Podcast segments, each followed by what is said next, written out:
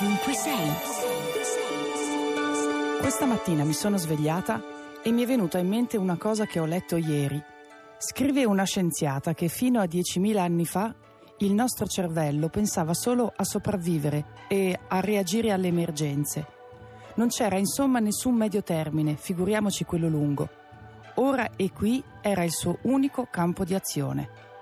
Questo spiega, se capisco bene, perché prendere decisioni che guardano più in là dura fatica.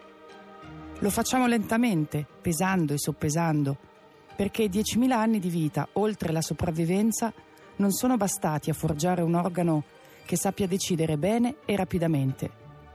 Allora ho pensato a quante volte ho deciso in fretta, ma sbagliando tutto, e ho pensato all'incapacità adesso di prendere una decisione piuttosto importante per il medio termine. Un giorno mi dico sì, farò così, e il giorno seguente l'angoscia mi assale e sono felice di non avere ancora deciso nulla invece. E ho avuto pietà per il mio povero cervello, così poco sapiens, a cui chiedo forse troppo. Mi sono presa sotto braccio e sono uscita a fare una passeggiata sotto il sole, imponendomi di decidere al massimo se proseguire sul marciapiede a destra o su quello a sinistra e null'altro. Radio 2, ovunque sei.